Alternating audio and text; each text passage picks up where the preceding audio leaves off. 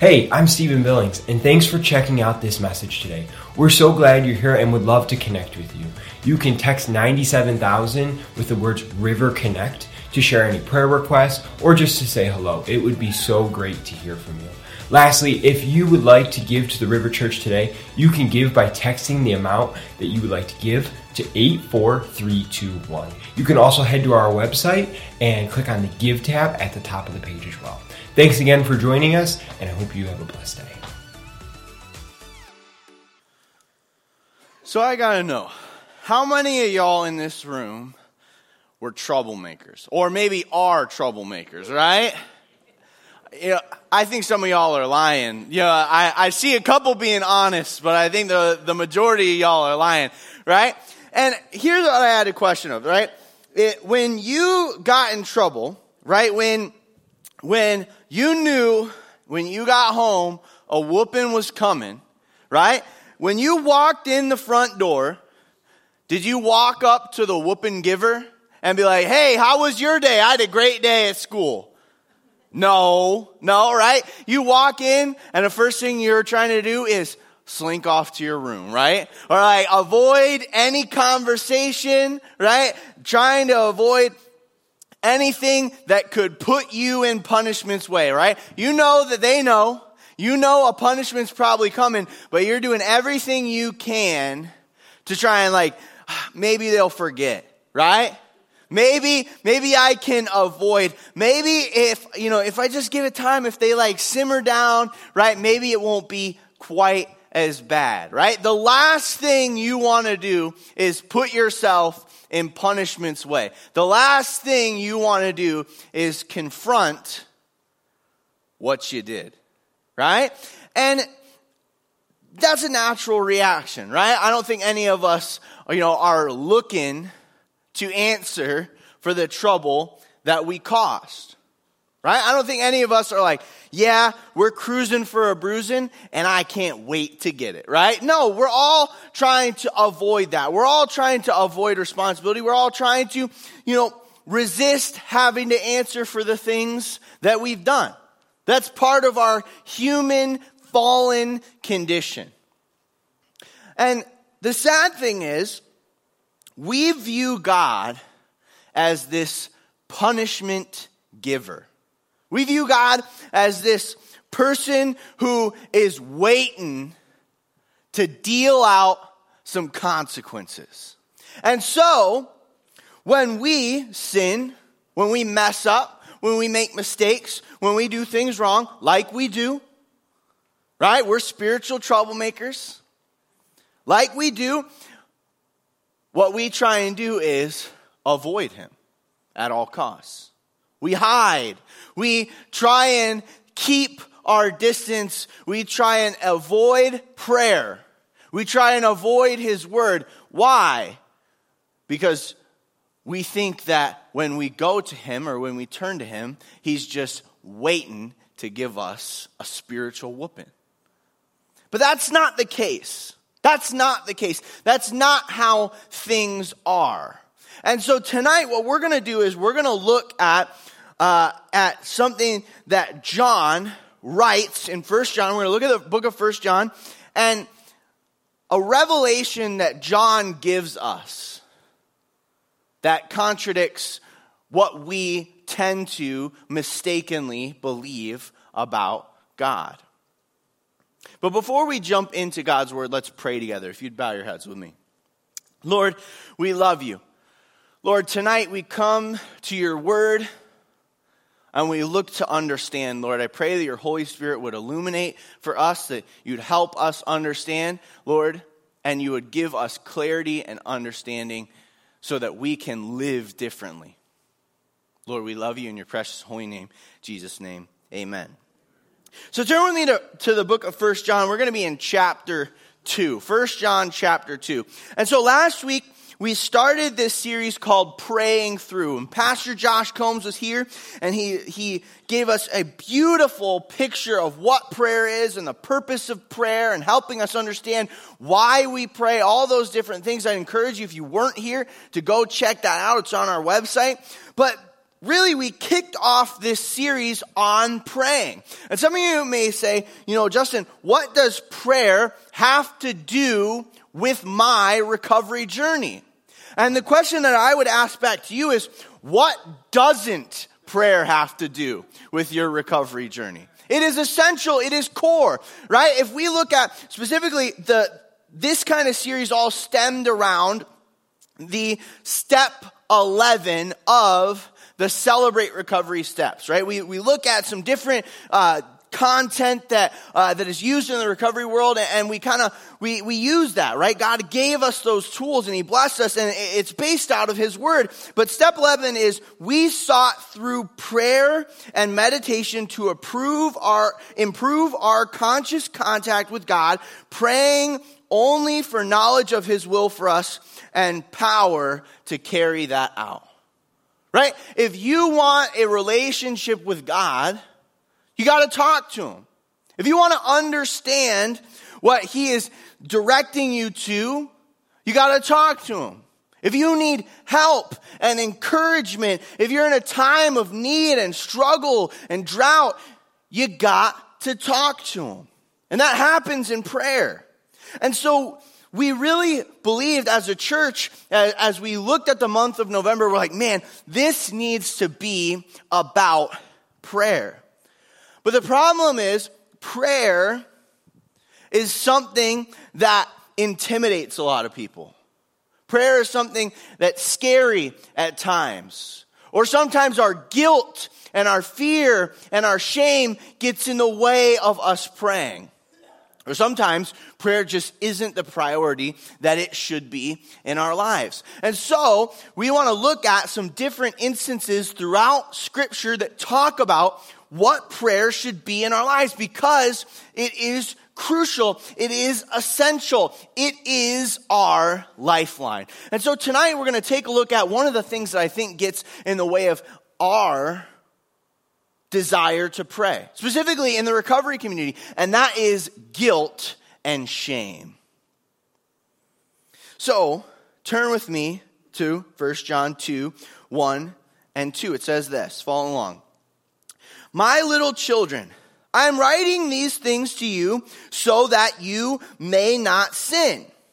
And so, we pick up here in 1 John chapter 2, where John, he's writing about how these people should live, right? He's telling us as believers, here are the things that you should do. Here are the ways in which you should seek to obey God. God has given you instructions according to His Word, and so you should live according to those things. And when you look at sin or disobedience of God's Word, right, doing things that are contrary to who God is and what God has commanded us, you should avoid those things.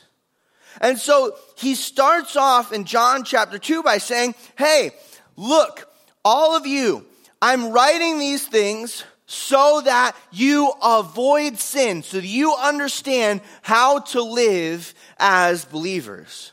But he continues, pick up in the second part of verse 1. But if anyone does sin, we have an advocate with our Father, Jesus Christ, the righteous.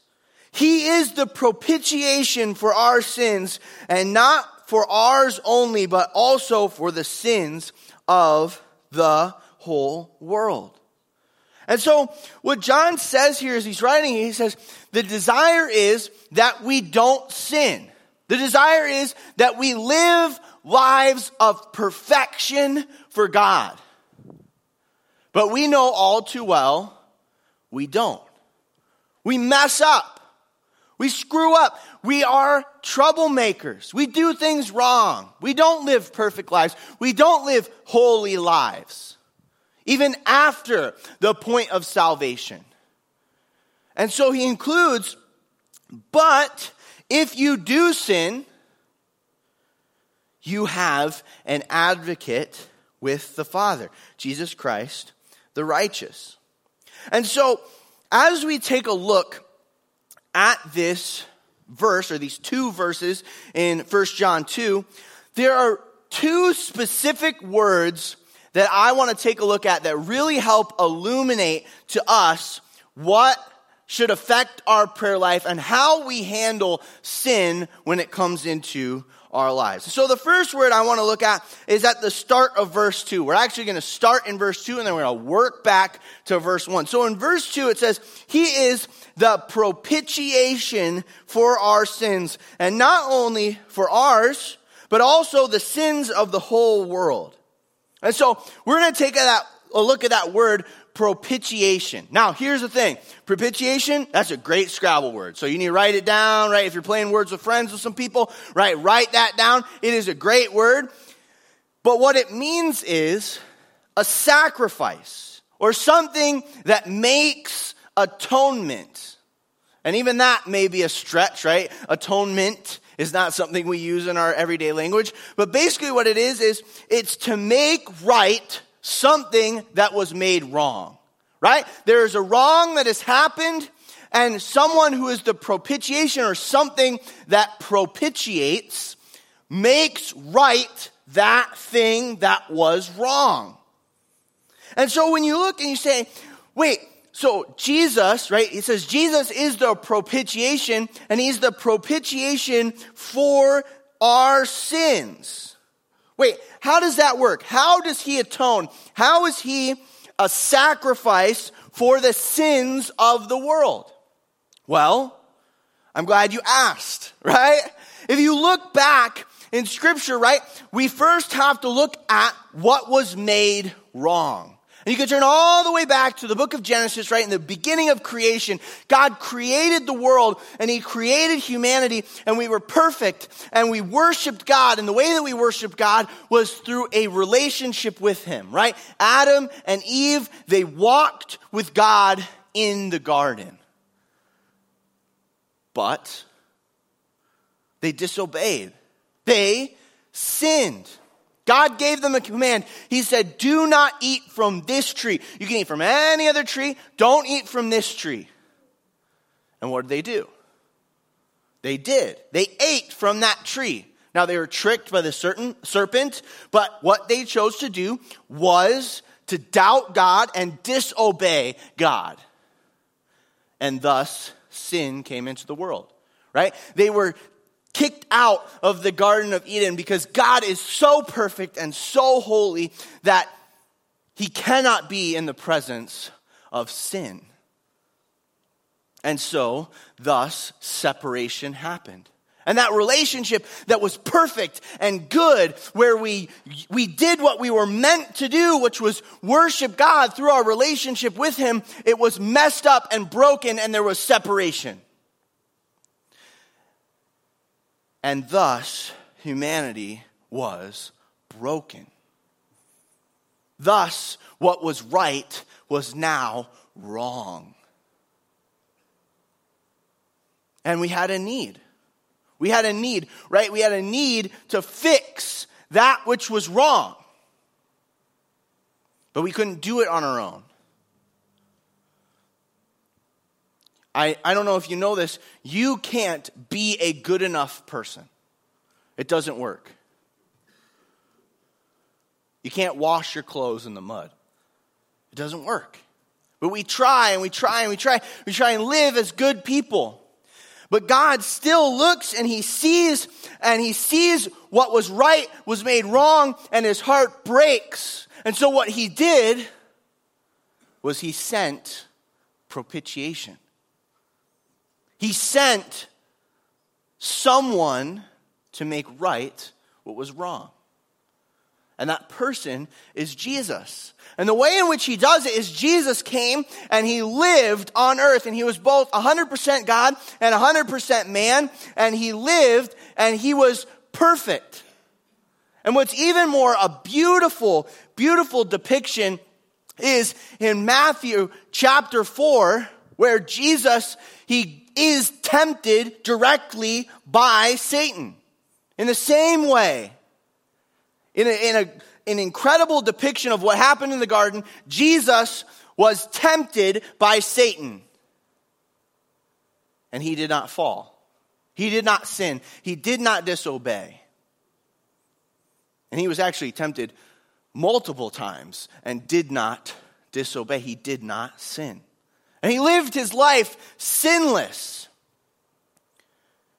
And what he did was he went to the cross and he shed his blood and he died for you and for me.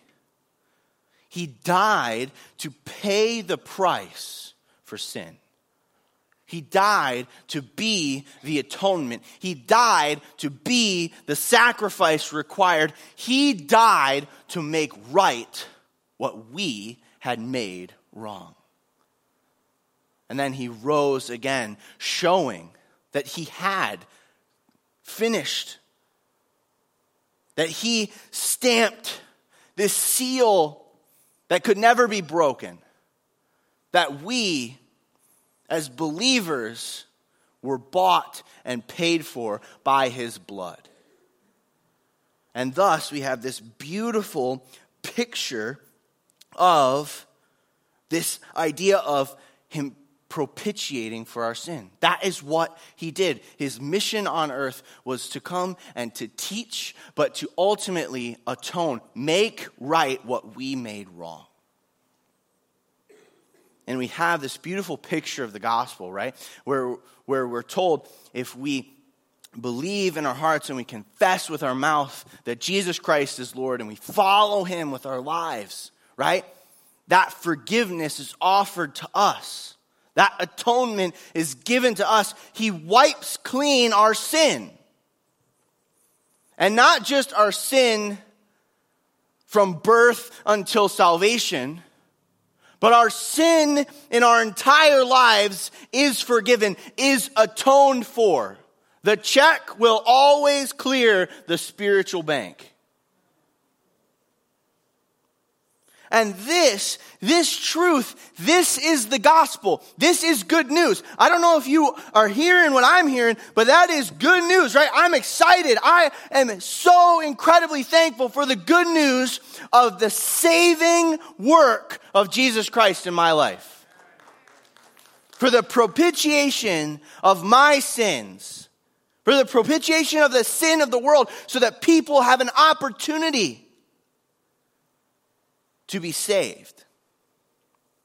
And this essential truth, this truth of the gospel of the good news, is something that we have to reflect on. The gospel is more, or is as important for the lost as it is for the believer of 30, 40, 50 years plus. Why? Because we have the tendency to go back to who we were. We have the tendency to try and work it out and be a good enough person. We like to put paying for our sins on ourselves and the things that we do. But the gospel reminds us it's not about that. It's about the work of Jesus Christ. Because here's the thing, both in the lost person and the person who has followed God for so long and everywhere in between, we have the tendency to feel that shame and that guilt and that fear that God is just going to bring down the punishment hammer on us. Right? We get this picture that when we sin as a follower of Christ, that God is just ready and waiting to be like, all right, let's get down to punishment time, right? We have that tendency to think that God is just waiting and ready to deal out our punishment. But that's not the case. That is not the case. As long as we have salvation through Jesus Christ, we have been given forgiveness. Right? This doesn't mean God overlooks our sin. He still gives judgment. But that judgment was propitiated. That judgment was atoned for. That judgment was taken by Jesus Christ. It was met. It was given to Christ Jesus in our place. God is just. He punishes sin. But that punishment is not given to us. It is given to Christ. And that is a fact that I'm so, so thankful for. But the thing is, we think that somehow, like, that makes Christ, like, embittered against us. Or that he's angry. He's like, you keep on sinning, right? Didn't I bleed for that? Right? Didn't I go to the cross for that? And you're going to keep doing that? Come on. Or, I can't believe I had to go to the cross for that person. You kidding me? Christ is not embittered in the fact that he died for you. He's not angry at you because he went to the cross for you. No, he loves you. It's the opposite of what we think, because truthfully, that would be my reaction, right? I went to the cross for you, and you're going to keep acting like that? Wish I hadn't. That's not how he responds at all. He is not bitter. He is not frustrated. He is not angry with you. He did all of this because he loves you. And that takes us to the second word that I want to look at tonight. Jump back with me to verse 1. Second half of verse 1. But if anyone does sin, we have an advocate with the Father, Jesus Christ, the righteous. And that word there that is so great to hear is that word advocate. Christ Jesus is advocating for you. When you sin, right? As a believer, when you walk and you're walking towards Christ and you're looking to follow him and you mess up and you sin, Christ is with the Father, and he's saying, he'll get it. He'll get it.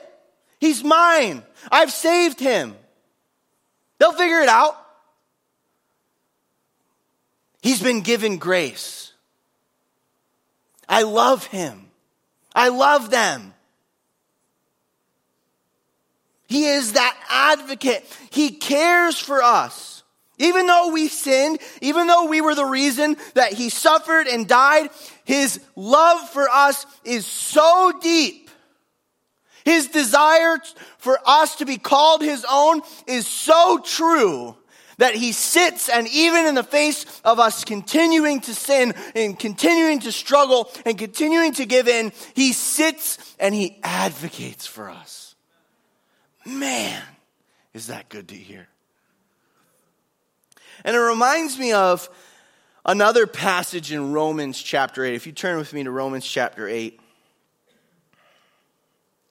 Paul writes of this same truth. He talks and he reminds those who he's writing to of the deep love that Christ has for us. Even in the face of our sin. Even in the face of what we do wrong. And honestly, I could preach a whole nother sermon on Romans chapter 8, verses 34 and 39, but I really want you to get to table groups, so I'm going to limit it. But I'd encourage you, read this passage maybe later in the week again, and maybe listen to another sermon on or study it or read, maybe a devotion on this, because it is such a rich passage. But here's what it says, Romans chapter 8, starting in verse 34, going to verse 39. Who is to condemn? Christ Jesus is the one who died. More than that, who was raised and who is at the right hand of God, who indeed is interceding for us. Who shall separate us from the love of Christ? Shall tribulation or distress or persecution or famine or nakedness or danger or sword? As it is written, for our sake we are being killed all the day long. We are regarded as sheep to be slaughtered. No, in all things we are more than conquerors through him who loved us. For I am sure that neither death, nor life, nor angels, nor rulers, nor things present, nor things to come, nor powers, nor height, nor depth, nor anything else in all of creation will be able to separate us from the love of God in Christ Jesus our Lord. And you need to realize that tonight. Christ's love is so powerful that he went to the cross and he died for you so that you could not be separated from his love. Yet we love to separate ourselves. We love to hide. We love to flee. We love to avoid. Because we have this wrapped up notion that he's waiting to punish us. He went out of our way to save us. He went out of his way to offer us forgiveness. And we think now he's going to punish. We think now he is going to condemn. He's the reason we have no condemnation. So, turn to him. In those times of hurt, in those times of sin, in those times where we are being killed by our sin, where we are being led to the slaughter by our sin, turn to Christ. Stop turning away. Stop avoiding your Father, because you have someone who is an advocate, who is interceding, who is saying, he is mine, they are mine. And this is not something to take advantage of in the sense of just going on sinning, but this is an opportunity that you are given to turn to prayer for help as you seek repentance. In our times of sin, if you have accepted Christ Jesus and your Lord and Savior, you are not met with condemnation or punishment or hate or anger or fury or wrath. You are met with love and forgiveness, with help in times of trouble. So, when you struggle with sin, turn to prayer. We have this deep need for prayer because it is our lifeline to our Father. So much so that John says Christ Jesus is advocating for us.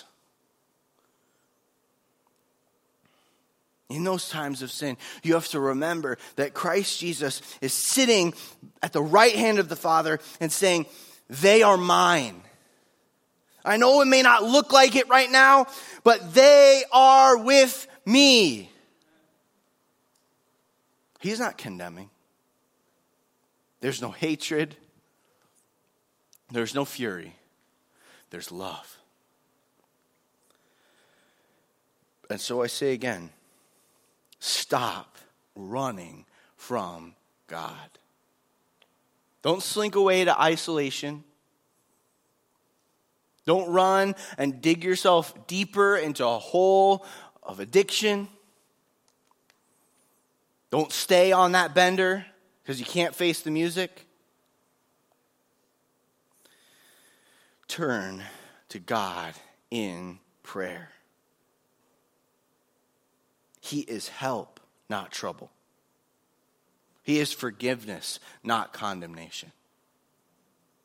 He is love, not punishment. You may not be absolved of all consequences for your sin. Please don't hear that. But he is help in times of trouble, in times of sin. And it may be scary. It may be hard. It may take some accepting of responsibility.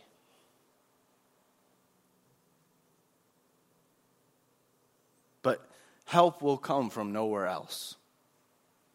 Forgiveness can come from nowhere else except God, through Christ Jesus, who was the propitiation, who atoned for our sins by dying on the cross.